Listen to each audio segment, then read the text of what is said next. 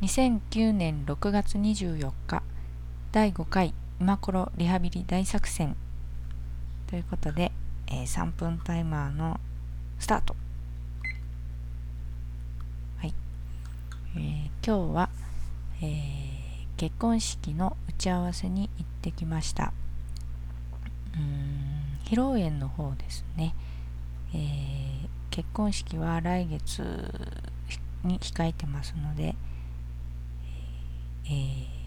お食事の内容だとかウェルカムボードを決めたり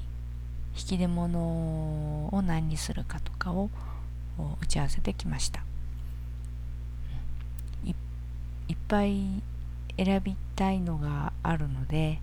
迷ってしまうので、えー、迷ってしまうんですけどもこう自分なりの判断基準っていうのを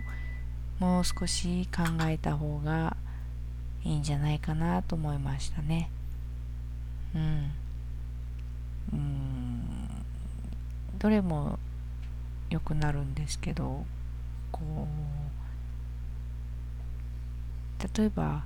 あ花火みたいにパチパチするろうそくがあるって言われた時に、うん、火薬の匂いがするからちょっと避けとこうかなって思ったりとか、うんね、着物の柄で人の絵が描いてあるとこっちを見られてるようでちょっと避けたいなっていうような気持ちがあれば消去法ですけどもそれを省くことができるんですよね。私の場合何でもかんでも良くなっちゃうのでどうしてもうんどれがいいか選べなかったりしてます。今回の打ち合わせでは、えーウェルカムボードを自分たちで作るのかそれともお任せするのかをひどく、悩みました、うん、自分たちで作るだと割安なんですけども時間的に作る余裕があるのかなと思ったり結婚式場にお任せするんだと結構しますからね値段が。